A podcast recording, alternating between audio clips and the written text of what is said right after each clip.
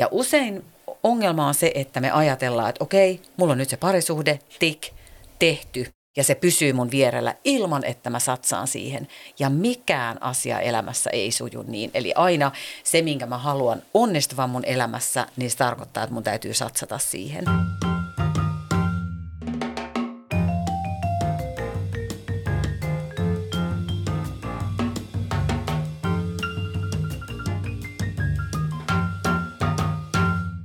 Moikka ja tervetuloa Kujala-podcastiin. Täällä keskustellaan ajankohtaisista asioista ja teologiasta. Tänään puhutaan avioliitoista ja avioeroista ja erityisesti siitä, että miten avioeron voisi välttää. Jos haluat tukea tämän ohjelman tekemistä, niin voit tehdä sen osoitteessa patreon.com kautta kujalla.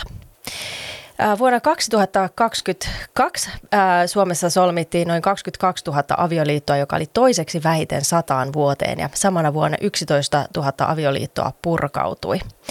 Avioerot ovat aina suuri tragedia perheelle ja pariskunnalle. Mitenkä sen oikein voisi välttää? Tänään minulla on tästä aiheesta keskustelemassa Hanna Ranssi Matikainen ja sinä olet Parempi avioliittojärjestön toiminnanjohtaja, niin tervetuloa todella paljon. Kiitos. No tuntuu siltä jotenkin tämmöisellä mutulla, että, että ihmiset niin eroaa ehkä helpommin tänä päivänä kuin aikaisemmin, niin mikä tämä tilanne on? Miltä se sulle, sun silmiin näyttää? No ehkä se, mikä tekee siitä semmoisen, äh, tuntuu siltä, että äh, se on tavallisempi, on se, että meidän avioituvuus on vähentynyt samaan aikaan, kun avioeroisuus on pysynyt samalla tasolla. Eli aikaisemmin se oli noin, jos katsotaan vaikka 20 vuotta taaksepäin, niin 31 000 avioliittoa solmittiin vuosittain ja 13 000 avioliittoa päättyi eroon sen vuoden aikana.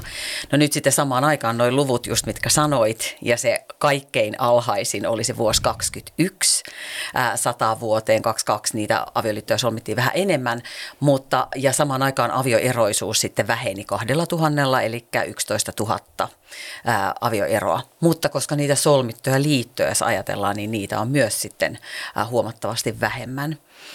Ää, avioero on jotain sellaista, että se ei ole vieras ilmiö ihmiskunnalle. Jos ajatellaan vaikka nyt meidän juutalaiskristillistä kulttuuria, miten paljon vanhassa testamentissa myös avioero, Mooses antoi lain, että sydämen kovuuden tähden saat melkeinpä mistä syystä tahansa, jos vaimo ei miellytä sinua, niin, niin voit, voit antaa hänelle erokirjan.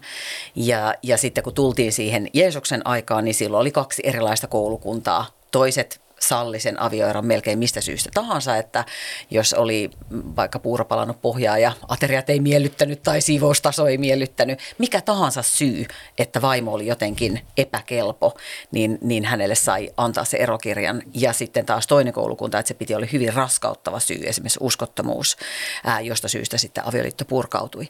Eli ilmiönä se ei ole vieras ja siellä on se jotenkin, mikä mainitaan syynä, on sydämen kovuus. Mm. Että, mm. että joo, semmoista mm. ilmiötä me tarkastellaan, että se on ollut alusta saakka, mutta se ei ole niin se alkuperäinen ajatus tai idea. Mm, mm, kyllä. No yleensä on ajateltu, että tai se on ollut myös niin, että ehkä kristittyjen keskuudessa sitten avioero, erot, e, niiden lukumäärä on ollut vähän alhaisempi, koska sitten siihen on ollut jotenkin korkeampi kynnys, kynnys sitten ää, erota, mutta nyt tuntuu siltä, että se on myöskin yleistynyt ehkä kristittyjen parissa, koska sitten jotenkin semmoinen stigma tai avioeroihin liittyvä stigma, niin se on lieventynyt tai sitä ei pidetä sitten enää niin pahana asiana. Niin mitenkä sä näet, että kristittyjen parissa tapahtuvien avioerojen määrän kasvun, onko sitä vai onko tämäkin vaan tämmöistä mutua? Mm. No siinäkin ehkä, jos mennään sinne, sinne, mikä oli kristinuskon ainutlaatuisuus, mitä Jeesus sitten sanoi ja teki, mikä on se meidän kristittyjen vähän niin kuin se perusasiakirja ja sitten Jeesuksen sanat on ne kaikkein tärkeimmät, mitä, mitä meitä, meitä on kutsuttu seuraamaan, niin hän itse asiassa tiukensi sitä avioeron kynnystä verrattuna silloiseen vallitsevaan juutalaisuuteen. Ja sen takia meillä kristittyinä se on todellakin ollut semmoinen aika korkea standardi, että sitten ne, ketkä menee naimisiin, niin toivottavaa olisi, että pysyttäisiin siinä avioliitossa. Mutta sitten mun mielestä oli tosi jännä, mitä Jeesus myös sanoi. Hän nosti niin kuin sinkkujen aseman yhtä arvokkaaksi avioliittoja rinnalle ja se oli täysin uutta ja se meidän kannattaisi myös muistaa. Eli varsinkin nyky-Suomessa, kun meillä on ää, myös yksin elävien sinkkujen määrä sekä seurakunnissa että yhteiskunnassa, niin ikään kuin se arvo, Jeesus antoi heille ison arvon – niin se, se kannattaa muistaa. Mm. Mitä tulee sun alkuperäiseen kysymykseen siis siitä, että, että onko se ää, avioero eroisuus lisääntynyt seurakunnissa, niin kyllä. Että 80-luvulta tultaessa nykypäivään niin on, on selkeästi lisääntynyt. Ja mistä mä itse ajattelen, että se johtuu, on se, että kristittyinä me eletään aina sen vallitsevan kulttuurin keskuudessa. Eli aina se ympäröivä kulttuuri, se muovaa seurakuntia hyvässä ja pahassa ja useimmiten pahassa. Eli käytännössä niin kun seurakunta, eh, sen takia mä ajattelen, että Paavali sanoi sen, että älkää mukautuko siihen vallitsevaan kulttuuriin, älkää ikään kuin ottako niitä standardeja, vaan yrittäkää seurata sitä esimerkkiä, joka teille on annettu ää, niin kuin kirjoituksissa ja mitä Jeesus sanoi, mitä minä sanon teille tyyppisesti, että älkää, älkää mukautuko siihen. Ja tämä on ehkä yksi sellainen mukautuminen, koska meillä on niin yksilökeskeinen kulttuuri. Ja sitten nimenomaan avioero ei ole joku sellainen asia, että, että se olisi niin kuin sitä katsottaisiin, että se estäisi sua toimimasta seurakunnassa tai muuta. Mutta sitten kannattaa muistaa, että se ei ole koskaan ollut vieras ilmiö. Jeesus asetti korkean standardin siinä kohdassa ja sitten on aina se armo. Mm. Että nämä kaikki, kaikki kannattaa muistaa mm. siinä, kun siitä on tullut meille vähän niin kuin semmoinen pysyvä ilmiö seurakuntiin. Mm. Mm. Niin ja sitten meillä on varmaan se sellainen ajatus, että, no, että nyt meidän aika on kaikista pahinta ja täällä on kaikista pahimmat asiat. Ja toisaalta me myös ajatellaan, että no, meidän aika on kaikista parasta ja me ollaan kaikista mm. fiksuimpia ja viisaimpia. Että tavallaan molemmat ei ehkä sataprosenttisesti pidä paikkaansa, että aina on ollut kaikenlaisia haasteita mm. kristityillä ja, ja kaikenlaisia ongelmia, joiden kanssa on kamppailtu. Että siinä mielessä ei olla välttämättä nyt kaikista, kaikista pahimmassa, pahimmassa ajassa. No, tota, no jos nyt mennään sitten äh, sellaisiin tietynlaisiin johonkin konkreettisiin asioihin, että mistä nyt sitten tavallaan ne avioerot johtuvat, niin siinä on varmaan moni, monia asioita. Mutta jos nyt ajatellaan ihan yleisesti ensin, että, että mitkä on semmoisia yleisempiä ehkä kipukohtia, sit, mitä ihmisillä on avioliitoissansa, jotka sitten kenties voivat johtaa siihen, että mm-hmm. sitten päädytäänkin eroon. No jos lähdetään ihan siitä parisuhteen solmimisen alkumetreiltä liikkeelle, no ensinnäkin sitoutuminen on meidän ajassa se sellainen hankala asia. Eli aina semmoisissa kulttuureissa, mikä me eletään nyt aivan niin kuin maksimaalisesti, että sulla on valintojen aikaikkuna täysin auki. Eli periaatteessa me voitaisiin avioitua kenen tahansa kanssa. Usein se, että sulla on liian paljon valinnan mahdollisuuksia, se tekee sen, että mä en valitse ketään – ja se, että, että avioliitto voisi onnistua, niin, niin käytännössä sä joudut niin kuin tekemään valinnan, että mä valitsen sinut ja mä suljen kaikki nämä muut pois. Eli joku semmoinen, että, että minä sitoudun sinuun. Ää, jos on aina sellainen olo, että, no, että sä oot niin kuin yksi mahdollisuus monien joukossa, niin silloinhan se se ei tuu, tuo sitä kokemusta, että mä oon sinulle ainutlaatuinen, ää, ainutkertainen ja että sä satsaat, sä investoit minun, sun rakkauden, jota avioliitto onnistumi, jotta se onnistuisi, niin se vaatii ikään kuin tällaisen näin. Ja tota, jos otetaan se kulttuuri, missä me eletään, mitkä on meidän kulttuurin semmoisia vaikeuksia ja toisaalta just näitä, mitä sanoit, että toisaalta positiivisia asioita. Eli meillä on yksilökeskeinen kulttuuri, joka mahdollistaa, meillä on laaja uskonnonvapaus kuitenkin Pohjoismaissa. Meillä on mahdollisuus valita työurallisesti miehet ja naiset melkein mitä tahansa. Se, mihin meidän osaaminen, kapasiteetti, lukuinto riittää, niin me voidaan valita sen minkä kääntöpuolen se tuo, tuo sen, että koko ajan se avioliiton solmiminen ja sitten mahdolliset lapset, se lykkääntyy ja me ikään kuin satsataan siihen meidän yksilölliseen työuraan, äh, harrastusuraan, äh, meidän itsemme muokkaamiseen ja se vie ihan valtavan määrän aikaa. Ja aika on resurssi, jota meillä kaikilla on ihan tismalleen yhtä paljon – Meillä ei ole kenelläkään sitä enempää kuin toisella. Eli meidän pitää tehdä valtava määrä valintoja sen sisällä, mihin mä laitan sen mun ajankäytön. Ja sitten jos oot onnistunut löytämään sen ihanan puolison, sä oot äh, satsannut siihen ja sanonut, että sä oot tämä mun ainutkertainen ihminen, sinun minä sitoudun, niin se, että se osoittaa arjessa, eli se tulee todeksi, että mä jaan mun ajatuksia, mä jaan mun aikaa, me tehdään yhdessä asioita, ää, niin siellä on paljon kilpailevia tekijöitä tänä aikana. Ja mä uskon, että se on yksi isoimpia syitä, minkä takia ää, meillä päättyy liitot eroon. Eli meillä on aika vaatelias se ympäröivä kulttuuri. Siis mahdollisuuksia valtavasti, mutta se tuo hirveän määrän vaatimuksia yksilötasolle kaikki meistä ei onnistuta ikään kuin luomaan sellaista elämää, että, että mikä olisi juuri meille, meille sellainen suotuisa. Mm. Eli että suurin osa tämmöisistä avioliiton sit ongelmista kumpuaa ehkä siitä, että on liian paljon kilpailua sille avioliitolle tai, sen, tai ehkä jopa perheelämälle. Että se ei ole, että ehkä niinku kaikki, kaikki muut asiat on jopa tärkeämpiä. Että tietenkään me ei niinku sanota ikinä, että joku muu, olisi, muu asia olisi tärkeämpi, mutta, mutta esimerkiksi sitten kyllähän äh, niin kuin pientenkin lasten kanssa vanhemmat käy töissä ja muuta, niin kuinka paljon aikaa sitten ne oikeasti ehtii viettämään pienten lastensa kanssa ja sitten sen mm. aviopuolisonsa kanssa ehkä niin kuin vieläkin vähemmän, niin sitten, että, että nämä kaikki vaikuttaa sitten semmoista jotakin, että erkaannutaan toisistaan. Mm. Jos, jos mä viittaan oma väitöstutkimukseen vuonna 2012, jossa pohdin, siis mua kiinnosti ihan valtavasti se, että miksi Suomessa erotaan. Mikä ikään kuin kuormittaa niitä meidän liittoja, että niin kuin eurooppalaisella tasolla meidän avioeroisuus on korkealla tasolla ja sitten meillä on myös semmoisia käytäntöjä, joka ei tue sitä avioliiton hyvinvointia, niin se, se oli mulla niin kuin lähtökohtana sitten siinä tutkimuksessa. Siellä ihan ykkösenä nousi ylikuormittava elämä. Ja me nähdään sen seurauksia koko ajan, vaikka mä oon väitellyt vuonna 2012, nyt eletään vuotta 2024, niin 12 vuotta siitä on tapahtunut aivan hirvittävästi samansuuntaisia. Meidän mielenterveysongelmat on kasvanut, meidän avioliittojen solmiminen vähentynyt, no avioeroisuus pysynyt suht samalla tasolla. Eli, eli ne sellaiset niin kuin rakenteet, jotka pitäisi meidän hyvinvointia kasassa, niin, niin ne, niille ei ole tapahtunut mitään. Pikemminkin se kuormitus on lisääntynyt siitä. Eli koettu ää, työelämässä ei menata jaksaa, parisuhteessa ei menata jaksaa, lapsia syntyy vähemmän kuin koskaan, koska se koetaan tosi kuormittavana. Me ollaan eurooppalaisittain tosi väsyneitä, suomalaiset vanhemmat niin kuin tiedetään. Eli meillä on paljon semmoisia asioita, mitkä kuormittaa just meidän yhteiskunnassa. Me ei olla siis poikkeavia, toki ollaan globaalissa, niin kuin tämä on globaali ongelma, mutta sitten on vielä Suomi-spesifit asiat. Mm.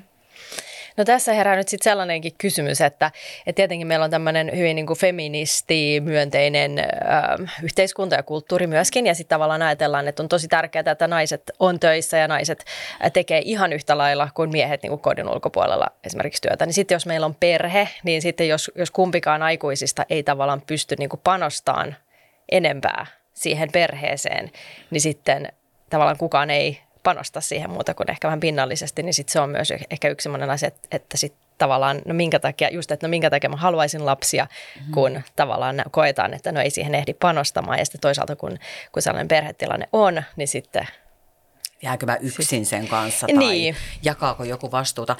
Jos se on ihan hyvä, että nostat ikään kuin ton ilmiön esille, koska se on yksi näitä asioita, että toisaalta se on positiivinen – ja toisaalta se tuo valtavan määrän meille hankaluuksia. Jos lähdetään nyt liikkeelle sieltä 60-luvun lopusta, eli seksuaalinen vallankumous ja sitten feministisen liikkeen toinen taistelukausi tai, tai ikään kuin siellä lähdettiin vaatimaan naisille tasavertaisempia oikeuksia. Ää, siellä ehkä liepeillä tuli se, että avioliitto on patriarkaalinen instituutio, jonka aika on päättymässä. Eli sen takia siihen parisuhteeseen avioliittoon ei kannata satsata. Ja se on kulkenut siis kaikki, koko tämän meidän 50 vuotta 70-luvulta tänne 2020-luvulle tultaessa. Että se on jotenkin naiselle ankea instituutio.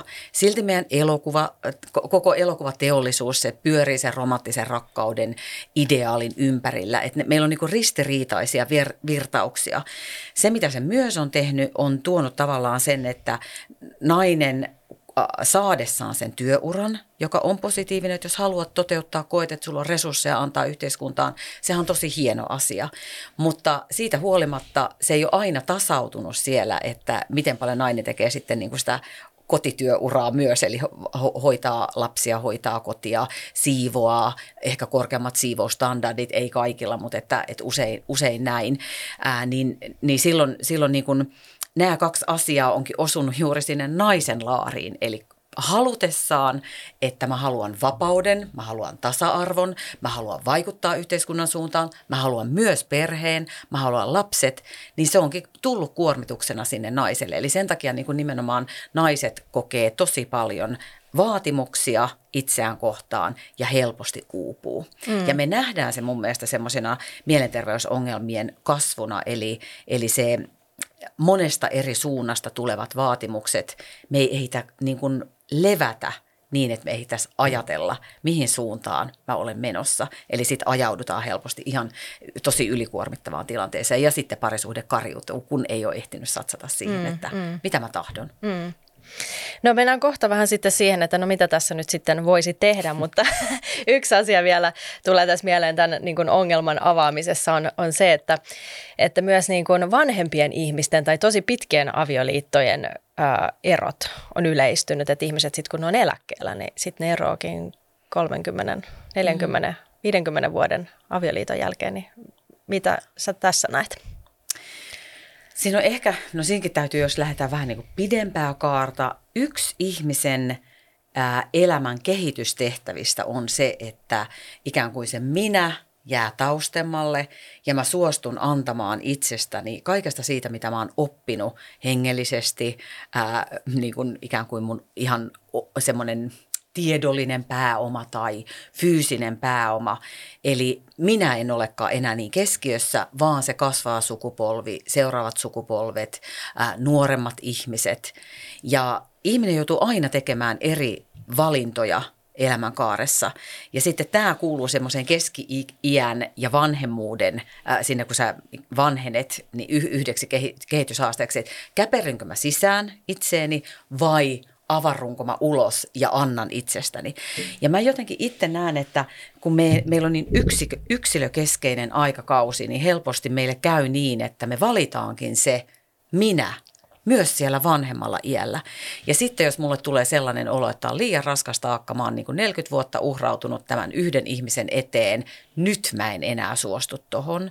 Eli käytännössä tulee se aika, että, no, että nyt onkin aika satsata minuun, mä ansaitsen jotain parempaa. Tai, tai jos mun puoliso vaikka sairastuu, me ei enää pystytä tekemään samoja asioita, onko mulla lupa hankkia joku toinen, joka mun kanssa voi tehdä ja harrastaa ja mennä. Ja, ja ikään kuin se herättää musta tosi paljon positiivisia tunteita tunteita, niin tämmöisiä valintoja mun mielestä ihminen joutuu tekemään koko elämänkaaressa, mutta nyt sitten myös siellä vanhemmiten. Ja siihen tietenkin vaikuttaa se, että me eletään terveempinä pidempään. Eli siellä on niin kuin aidosti 60, 70, 80-vuotiailla on myös paljon terveitä e-, elämän vuosia. Ja, ja sitten taas se sitoutuminen siihen pitkään liittoon, siihen sukuun, niihin lapsiin, niin sekin on valinta – joka, joka ei sitä nyt aina tarvitse tehdä, mutta joka tapauksessa näiden kahden punnuksen välissä, mm. niin jos lähtee pohtimaan sitä, niin, niin sitten, että mihin, kumpaan suuntaan se kääntyy. Mm. Mutta yksilökeskeinen kulttuuri musta mahdollistaa niin kuin tämän mm. kaltaiset ratkaisut. Mm. No, eli eroja nyt siis kuitenkin tapahtuu ja tässä on nyt vähän puhuttu minkä takia, niin no mikä vaikutus silloin sitten yhteiskunnallisesti, että, että meillä kuitenkin erotaan näin paljon ja vaikka koululuokissa pääkaupunkiseudulla, niin, niin voi olla, että siis suurimman osan lapsista vanhemmat on eronneet, että se ei ole mitenkään epätavallista. Mm. Jos me lähdetään taas sieltä alku, alkumetreiltä, ää, se vaikuttaa ihan ensiksi meidän syntyvyyteen. Se, että, että me ikään kuin meidän tässä hetkessä yhteiskunnassa meidän parisuhteiden kesto on verrattain lyhyt.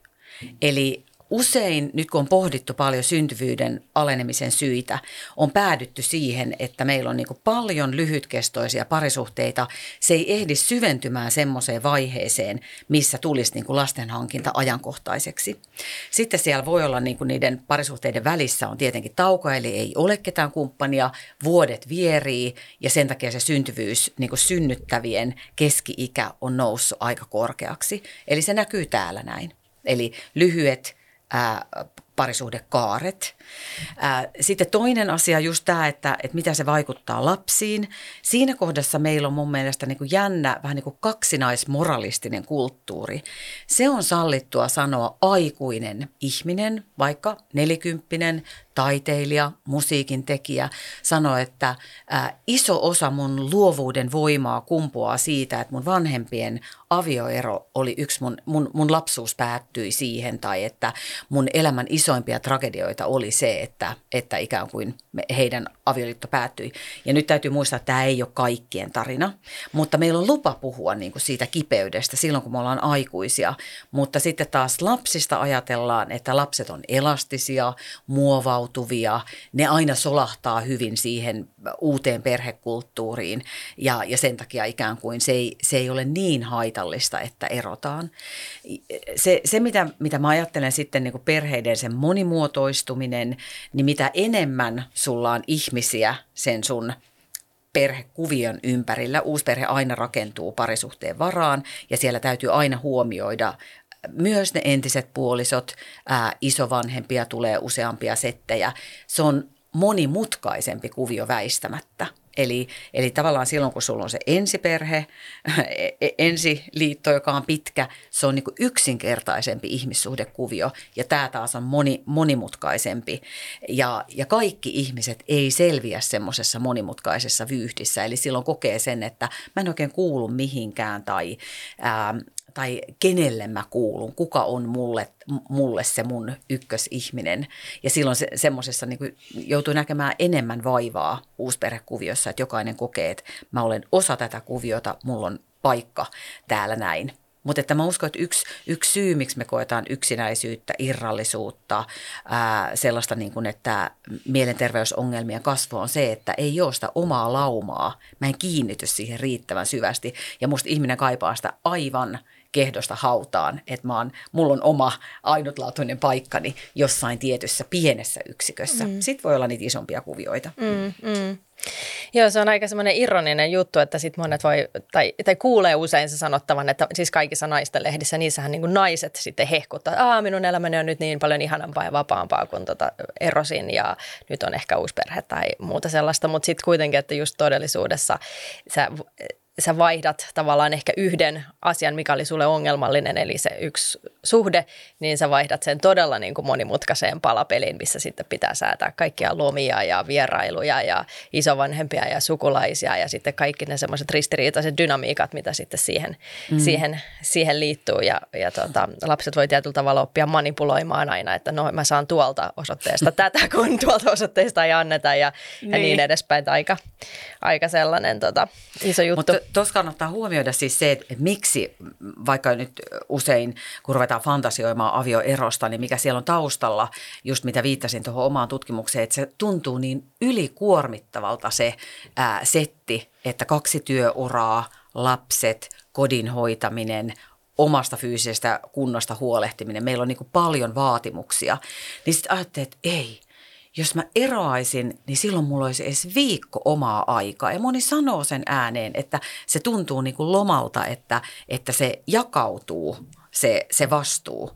Ja, ja sen takia se on niin kuin yksi iso syy siellä, mutta että mun mielestä pikemminkin se, että ei välttämättä sitä kuviota hajottamalla, vaan sitten pitäisi keventää jotain, että me ei ajauduttaisi niin raskaaseen settiin. Ja varmaan pohditaankin niitä, että mitä semmoiset mm. voisi olla. Mm, mm.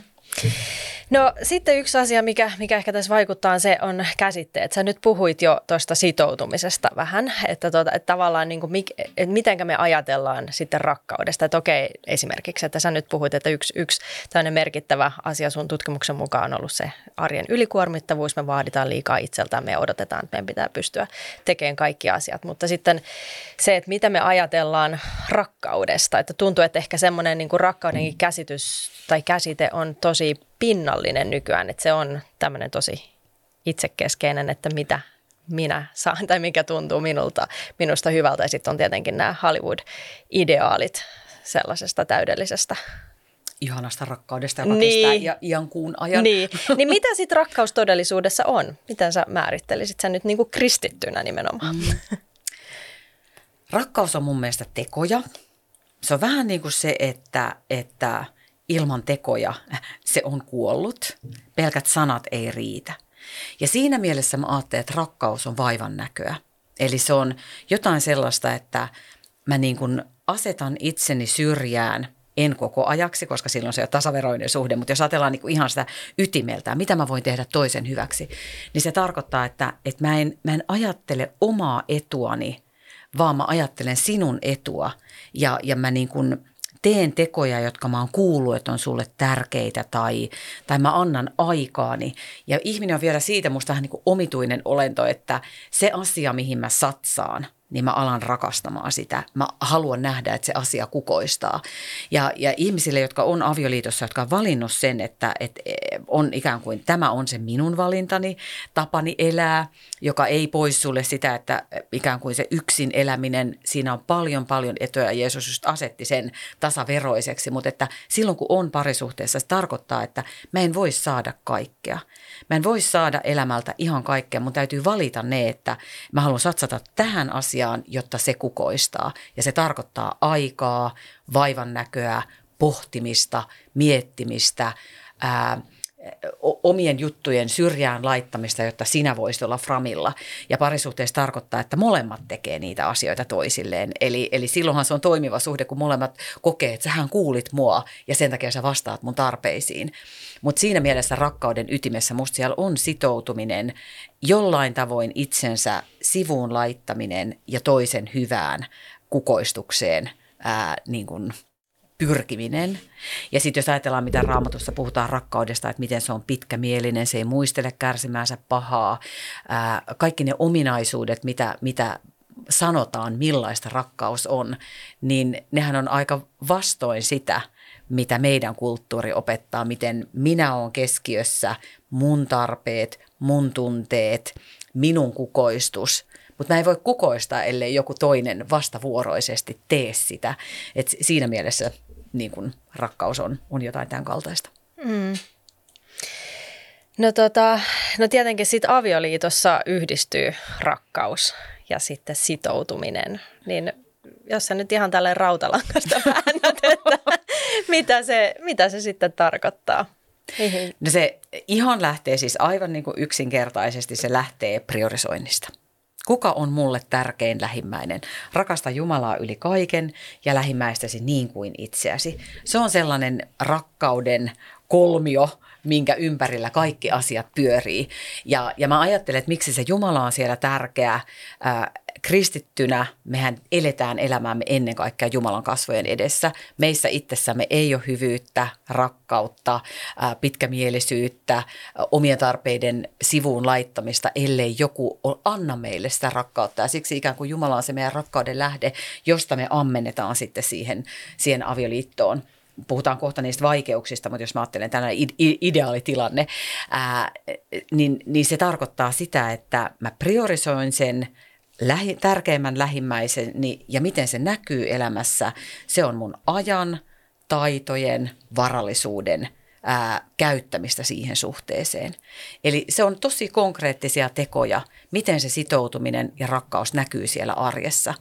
Ja usein ongelma on se, että me ajatellaan, että okei, mulla on nyt se parisuhde, tik, tehty, että tämä homma on nyt tehty, ää, se on tossa noin ja se pysyy mun vierellä ilman, että mä satsaan siihen. Ja mikään asia elämässä ei suju niin. Eli aina se, minkä mä haluan onnistuvan mun elämässä, niin se tarkoittaa, että mun täytyy satsata siihen. On se mikä tahansa taito ja musta avioliitto ei ole yhtään erilainen kuin joku, joku muu taito. Mm, mm. No sitten tuossa tietenkin herää semmoinen kysymys nyt esimerkiksi, että sit jos sulla on vaikka pieniä lapsia, niin sittenhän vanhemmilla voi olla tosi vaikeaa löytää kahden keskistä aikaa. Niin kuinka tärkeää se nyt sitten on, että, että avioliitossa just tuon pohjalta mitä sanoit, niin että sitten vanhemmat jotenkin tai se aviopari sitten löytää yhteistä aikaa. Mm. Joo, meillä on semmoinenkin harhaluulla, mikä usein kuullaan sanottavan, että, että me voidaan laittaa meidän parisuuden hyllylle siksi aikaa, kun nämä lapsukaista on pieniä ja kaivetaan se sieltä hyllyltä sitten, kun ne on kasvanut isoiksi. Se on yksi tosi iso virhe, mitä ihmiset tekee, eli ajattelee, että aikuis, aikuisuuden kiintymyssuhde kestäisi pitkään hyllyllä olemista. Ei se kestä. Tunnesuhde on jotain sellaista kiintymyssuhde, jos ajatellaan vanhemman lapsen välinen kiintymyssuhde, niin se nimenomaan perustuu siihen, että mulla on jatkuva yhteys, mä tuun nähdyksi, kuulluksi, halituksi, syliin otetuksi. Aikuisuuden kiintymyssuhde, se ei ole hierarkkinen niin kuin vanhemman lapsen, vaan se on tasaveroinen kahden tasa, tasa-arvoisen aikuisen välinen suhde, mutta siinä on aivan samat periaatteet. Eli se vaatii aikaa, kohdatuksi, näke, nähdyksi, kosketetuksi tulemista siellä, siellä arjessa. Eli, eli sen takia siellä pikkulapsi arjessa olisi tosi tärkeää löytää uudestaan ja uudestaan uudestaan keinoja, miten kohdata siellä arjessa. Ja semmoinen hyvä nyrkkisääntö on se, että 10-15 tuntia joka viikko jakamatonta aikaa puolisoiden kesken. Silloin lapsetkin tietää, että okei, noi on se ykköspari, me hengaillaan täällä joukossa, meidän on helppo tulla perässä, me ei olla keskiössä, koska se on niin kuin lapselle raskas rooli, että jos hän on niin kuin se keskiössä oleva, joita aikuiset palvelee. Se ei mene niin päin, vaan aikuiset rakentaa sen, sen niin kuin hyvän parisuhteen, lapset voi lämmitellä sen auringossa ja sitten he tietää, että okei, mulla on turvallista olla tässä näin. Ja mitä se tarkoittaa pikkulapsivaiheessa? Mä ajattelen, että usein vanhemmat, nyt otan esimerkin omasta elämästä, mutta että me oltiin nuoria, kun me saatiin lapset. Me jaksettiin valvoa myöhään, kun lapsi meni nukkumaan, niin sen jälkeen alkoi meidän kahdenkeskinen aika. Ää, sitten kun lapset oli vähän isompia, me keksittiin tila itsellemme, saunottiin tosi tosi paljon, koska sinne lapset ei ikään kuin tullut ja, ja oltiin niin kuin siellä. Ja nyt kun lapset on lentänyt lähestulkoon pesästä pois, nyt on paljon helpompi löytää aamusta – illasta, ää, yhteisiä kävelylenkkejä. Sekään ei ole itsestään selvää, että niitä löytyy, kun ikään kuin se jälkikasvu on siitä poissa. Et se on jokaisessa elämänvaiheessa, se on tietoinen valinta, mi- miten mä priorisoin toisen, miten mä osoitan hänelle rakkautta, miten mä pidän sen suhteen lämpöisenä, vaikka elämäntilanteet vaihtuu. Niin, eli sitten tavallaan ei välttämättä tarvitse tehdä sellaisia amerikkalaistyylisiä treffejä, että joka viikko käydään jossakin ravintolassa syömässä tai jotakin tämän tyyppistä, vaan että se voi olla jotakin paljon arkisempaa, että arjessa vietetään aikaa yhdessä ja varsinkin sitten aviopareilla ja perheillä, joissa on pieniä lapsia kenties, ei välttämättä ole kauheasti rahaa laittaa mihinkä treffeihin ja ravintola-illallisiin, niin, niin sellaisissakin se voi olla sit vaikeaa ajatella, että no mitenkä me nyt sitten otetaan tätä yhteistä aikaa. Joo, mä ajattelin, että pääasia siitä ajasta, niin sehän tapahtuu arjen keskellä. Eli ikään kuin se ajatus siitä, että mä lähden sieltä omasta arjestani ja luon sitten hienot puitteet ja siellä toteutuu se joku ää, parisuhteen hoitaminen, niin pääasiassa just ne semmoiset pikkuset irtiotot keskellä arkea, ne voi olla tosi halpoja, yksi viikunapaketti, jaetaan se, istutaan sen äärellä, kynttilä sytytetään, se, se on niin kuin hetki meille kahdelle. Mutta siinä mielessä täytyy sanoa, että eihän se paha ole tuo treffi-iltakin, että lähdetään siitä oman arjen keskeltä jos, joskus aina välillä pois, koska silloin se tuoreuttaa sitä suhdetta. Ja, ja siinä ehkä kannattaa muistaa se, että, että se varallisuustaso, mikä on, jos on molemmat jakaa sen yhteisen köyhyyden, silloin eletään sen keskellä. Jos molemmat jakaa yhteisen rikkauden, niin silloin se, että se satsaus on jotenkin niin kuin synkassa sen oman varallisuustason kanssa. Sitten jos toisella on aivan pöyristyttävän paljon rahaa ja toinen elää niukkuudessa ja tämä, jolla olisi varaa viedä ulos, ei koskaan sitä tee, mutta satsaa vain itseensä, niin silloinhan se on se merkki siitä, että, että mä en ole oikeasti sulle tärkeät. Niitä resursseja, mitä sulla on käytettävissä, sä et satsaa minuun. Minkä takia?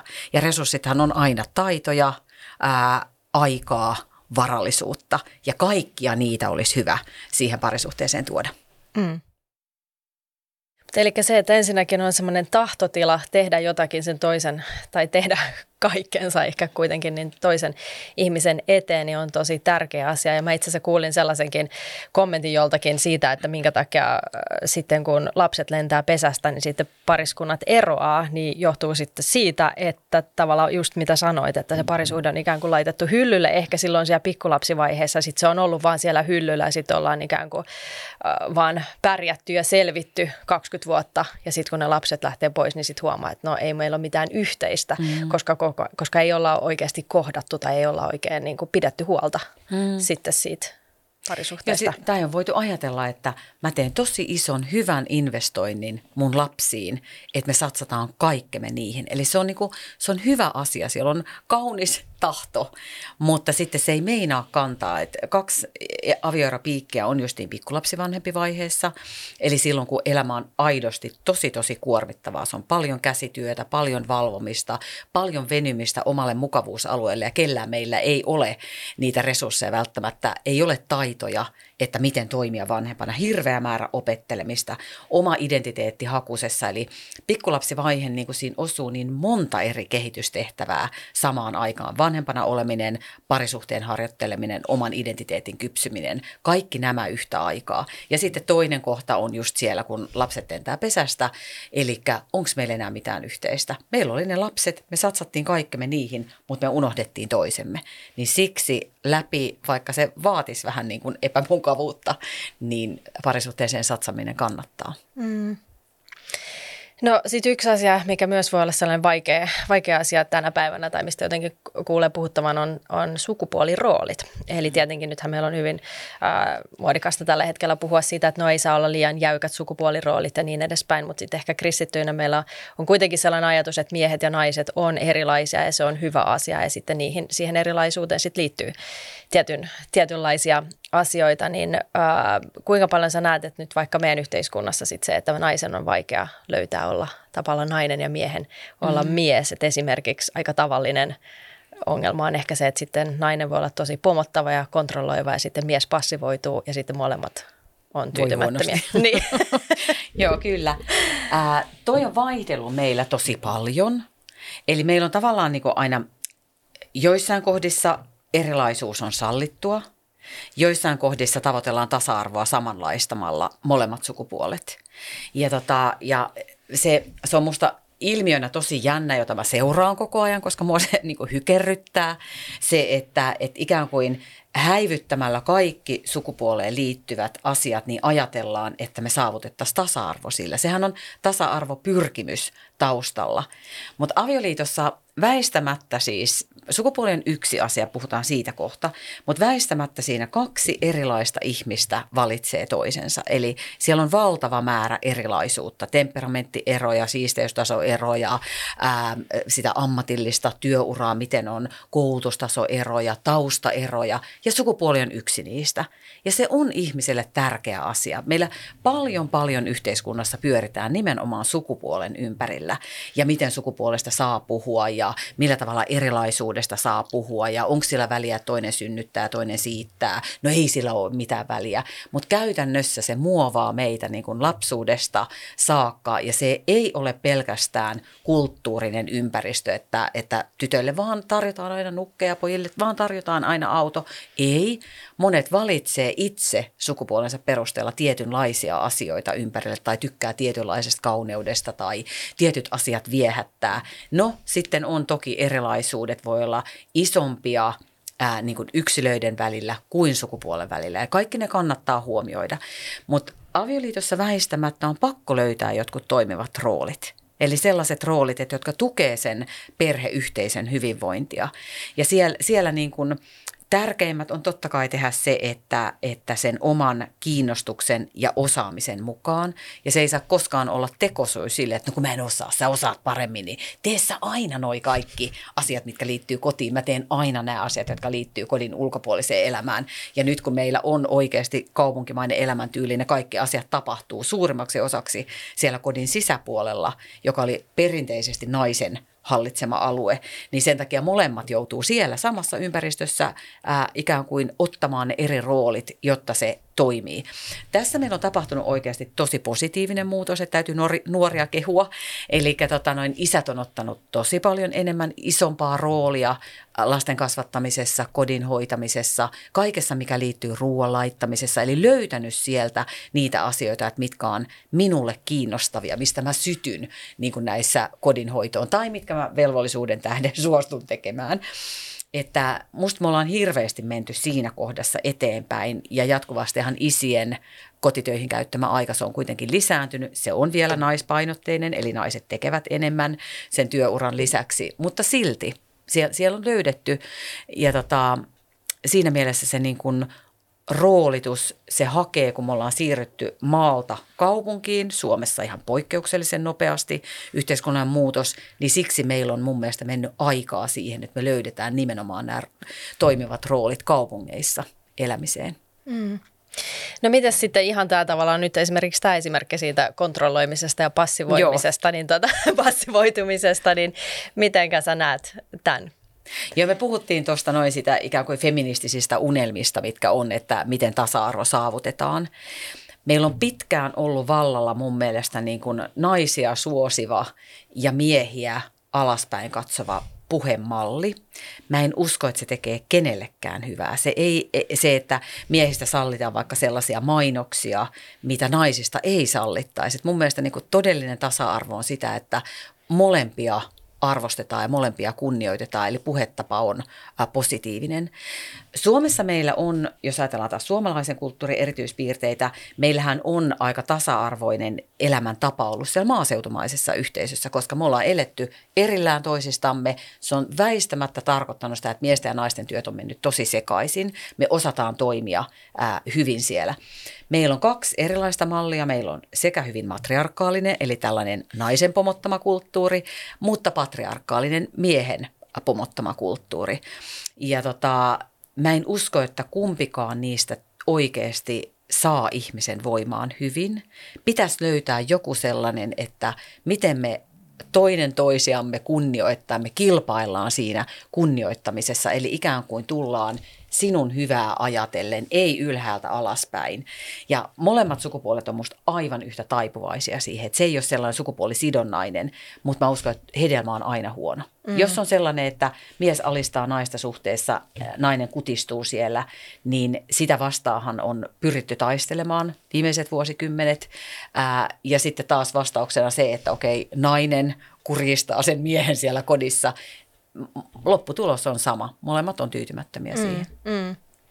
Niin, kun ajattelee, että, että mitä ehkä tuolla niin kuin Genesiksessä tai se syntiinlankeemuskertomuksessa, mm. että tavallaan siinä sitten, tai se rangaistus mitä, tai kirous, minkä Jumala sitten antaa, että, että miehesi on alistava sinua ja sinä olet niin kuin haluava mm. niin kuin sä miestäsi. Kuin, niin, sä siinä, kuin taivut siihen. Niin, että siinä on niin kuin se lähtökohta ja mm. sitten mikä tavallaan ehkä voi näkyä sit tässä meidän niin semmoisena pohjavireenä, että se on, mm. ne on se mm. meidän niin kuin syntinen, syntiset taipumukset. Ja sitten toisaalta, että jos Uudessa testamentissa, vaikka Efesolaiskirjassa puhutaan siitä, että, että miehet rakastakaa vaivo, mm. vaimojanne ja sitten vaimot niin kuin kunnioittakaa miehiänne. Että sitten onko siinä myöskin tällaiset, että on erilainen niin kuin Rakkauden tarve. osoittamistapa ja tarve. Niin, niin miehillä ja naisilla. Mm.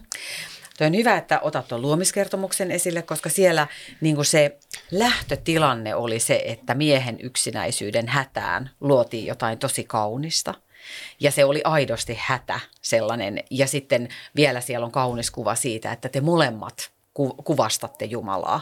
Ja se, mitä syntilankemuksessa toden totta tapahtui, siellä vasta tuli se ikään kuin miehen alistamis pyrkimys ja sitten nainen ikään kuin alistuu siihen. Eli siksi siellä se tasaveroisuus, samaan suuntaan kulkeminen, yhdessä, maan viljeleminen, varjeleminen, se meni rikki.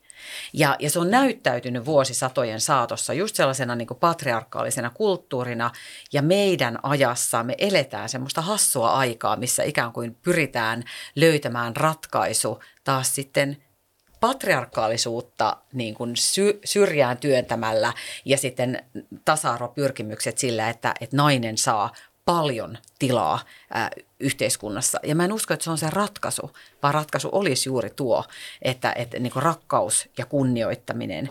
Ja mä ehkä vielä itse ajattelen niin, että ihminen ylipäätään, on hän sitten mies tai nainen, niin hän kaipaa sitä rakastetuksi ja kunnioitetuksi tulemista – eli se arvostuksen kokemus.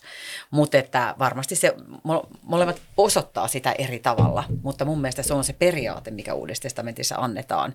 Kunnioituksen kulttuurin kasvattaminen, ei alistamispyrkimykset tai toisen niin kuin, ikään kuin ei-arvostaminen. Mm. Se ei auta. Mm.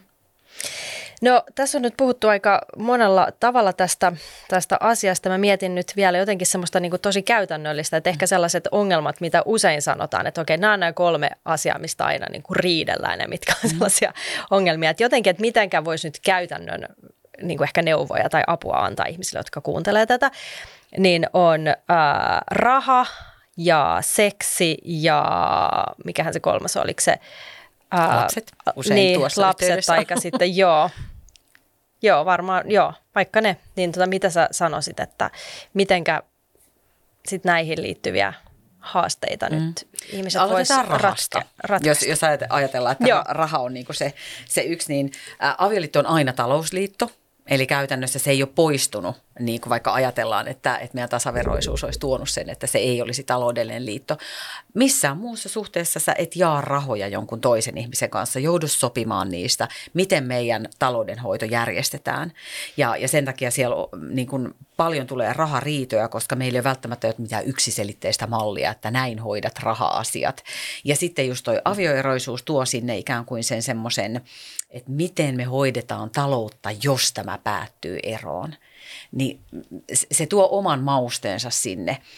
Raha-asioissa avioliitossa tärkeää olisi se, että molemmat kokee, että mulla on vaikutusmahdollisuus siihen ja se on oikeudenmukaisesti jaettu. Ja se on epäoikeudenmukaista, jos ikään kuin toisella on tosi korkea elintaso siinä samassa suhteessa ja toisella on hyvin niukka elintaso. Ja tätä me nähdään nykyaikana. Eli että rahat ei olekaan yhteisiä, jotka tulee yhteiseen laariin, molemmat erilaisina kontribuoista suhdetta.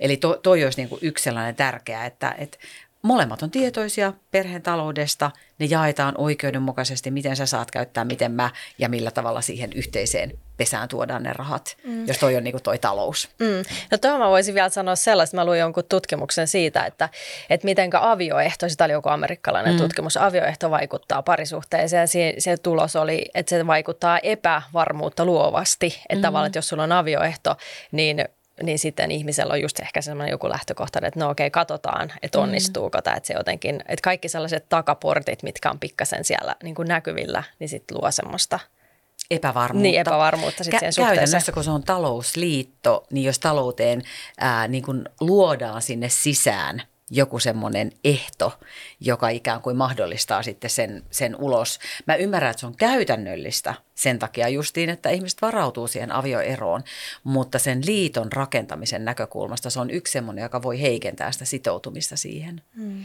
mm. Mutta mut, tosi ymmärrettävää, Äh, mutta että, mut jos, jos ajatellaan, että se olisi niin pitkäkestoinen, elinikäinen liitto, jossa molemmat tuo rahat yhteiseen pöytään, niin silloin, silloin se ei tuo sitä samaa, samaa tunnetta. Mm, mm. No sitten jos oli, äh, talous oli se yksi, lapset oli toinen, ehkä sieltä mä nostan sellainen, lapset voi monella tavalla tuoda sitä haastetta. Ajankäyttö on tietenkin yksi, mistä puhuttiin, mutta vanhemmuus vanhempina puhuttiin erilaisuudesta, niin mä uskon, että jokaisessa perheessä myös niin kuin vanhemmat saattaa olla vähän erilaisia siinä kasvatustandardeissa tai miten sitä lasta saa komentaa tai, tai millä tavalla, tavalla niin kuin häntä kasvatetaan, millaisilla periaatteilla.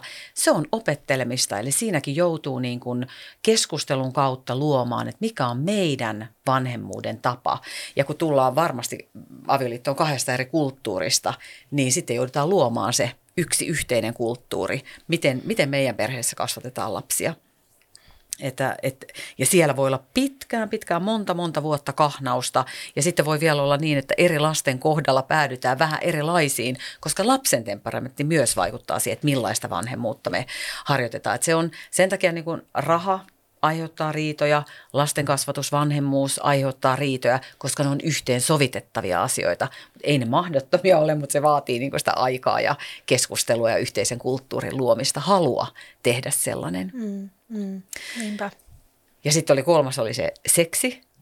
Ää, seksistä mä ajattelen, että, että se, on, se on ilmapuntari suhteessa, joka on niin kuin – kaikki ne asiat, mitä suhteessa tapahtuu, eli se taloudellisen turvallisuuden kokeminen, vanhempana arvostuksen saaminen, se, että, että puoliso osoittaa ajankäytöllä, valinnoilla, että oot mulle tärkein, arkihellyys, ystävyys, yhdessä tekeminen, eli se koko, koko niin kuin kombo, se heijastuu siihen seksiin. Eli jos on ikään kuin kokemus siitä, että – meidän molempien tarpeet täyttyy riittävässä määrin, mä tuun kuulluksi, mä tuun nähdyksi. Seksi on niin kuin asia, joka sujuu vähän niin kuin omalla painollaan. Ja myös tutkimukset tukee sitä, eli, eli niissä suhteissa, missä koetaan tyytymättömyyttä, niin aina ajatellaan, että seksi on se meidän ongelma. Se nousee niin kuin ilmapuntarin omaisesti, että täällä on se meidän ongelma.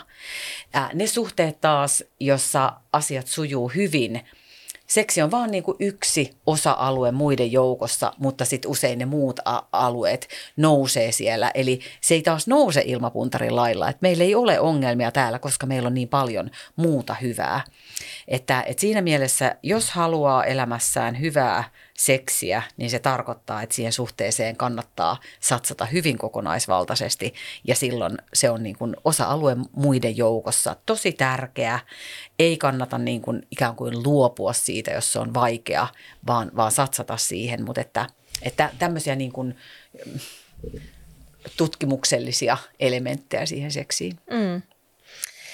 No tota, sitten vielä yksi tällainen teema tähän, ennen kuin tässä kohta lopetellaan, niin on tämä monisuhteisuus. Eli nykyään puhutaan paljon siitä, että, että nyt kuinka se voikin olla hyvä juttu ja piristävä juttu ja positiivinen juttu, että avioliitto tai parisuhde avataan sitten muille ö, osapuolille. Niin, ö, mink, mitä sä ajattelet, että mikä on tämmöinen niin kuin se ajava voima siellä takana, että näin on ruvettu ajattelemaan?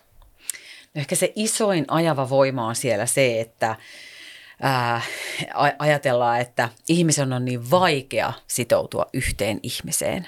Että se on jotenkin, se on, niin, se on niin hankala valinta valita sieltä ihmisten valtamerestä vain se yksi, kun voisi olla niin paljon monia muitakin kiinnostavia ihmisiä.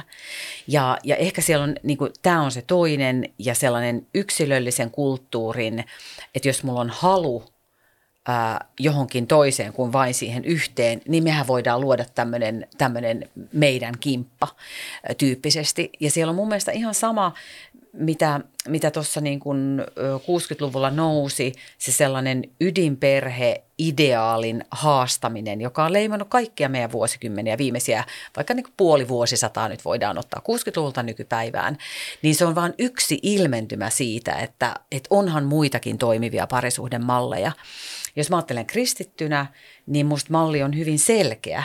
Eli, eli käytännössä se oli kahden ihmisen tasaveroinen liitto, ää, joka on elämän mittainen. Se oli se unelma ja ideaali. Ja mä tiedän, että, että siihen ikään kuin ihmiset ei aina pysty ja vanha testamentti niin kuin tunnistaa monta monta erilaista mallia, missä ihmiset niin kuin loi omanlaisiaan, vaikka oli olemassa se alkuperäinen malli.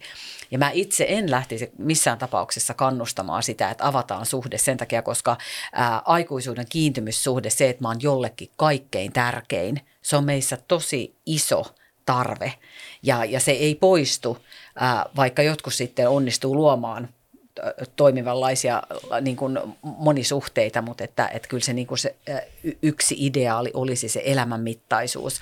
Ja myös tutkimukset tukee tätä, eli edelleen suomalaiset, jos ne sais valita, että ää, monta suhdetta, paljon erilaisia ää, seksisuhteita monen eri kumppanin kanssa tai yksi elämänmittainen, pitkäkestoinen ää, parisuhde, niin he valitsis mieluummin tämän. Eli se on niin vahva unelma meissä, että se, se ei kuole, vaikka vuosikymmenet vaihtuu ja mm. erilaiset ajatukset vaihtuu, niin, niin se semmoinen perusasetus, toive, niin se pysyy musta mm. ihmisessä aika mm. samankaltaisena. Mm.